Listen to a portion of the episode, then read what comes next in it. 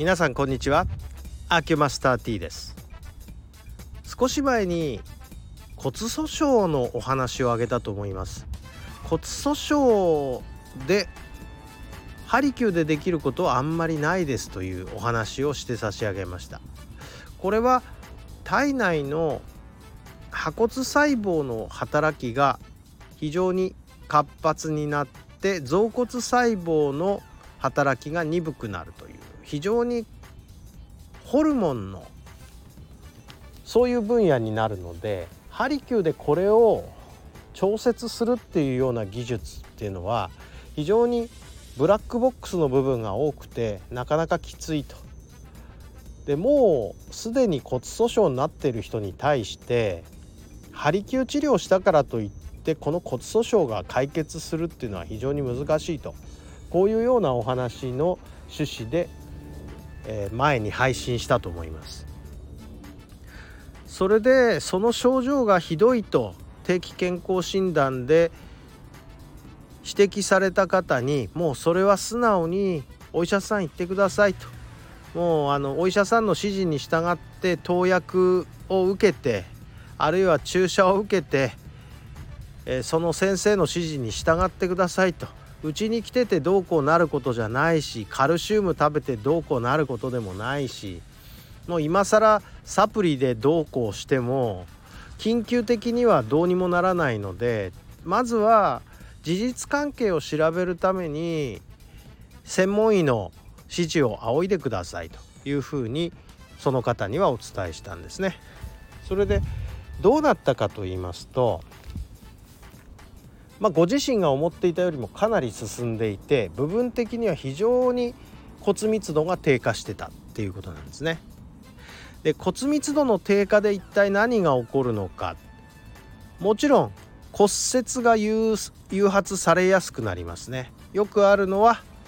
脊椎の圧迫骨折それから特に多いのは尻餅をついて大腿骨頸部骨折これは骨盤のところと大腿骨が関節しているとこですねここのところをかあの骨折してしまうというそういう状態になるわけですね。でこれらはまあ最悪の結果というかですねえ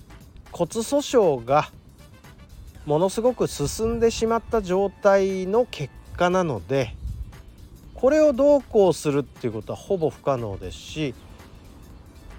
これの対策というのは予防しかないわけでして予防っていうと骨密度を上げるしかないわけです。元の骨密度の状態にするしかないわけですから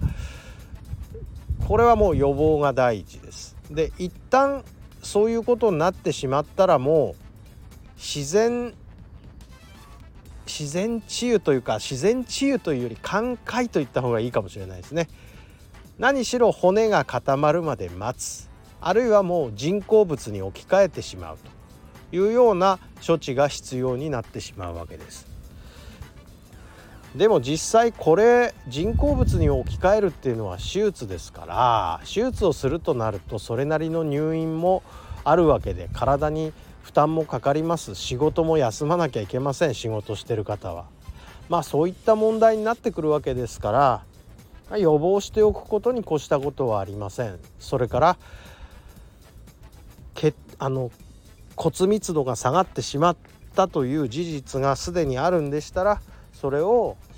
しっかりとこう少しでもそれ以上最低限それ以上進まないようにするというような治療は必要と考えます。まあそういうことでまあこの後そうですね一つ圧迫骨折っていうのと大腿骨頸部骨折についてはまた回を改めてお話ししてみようかなというふうに思います。あ今日はこんなもんにしておきます。それでは失礼いたします。ありがとうございました。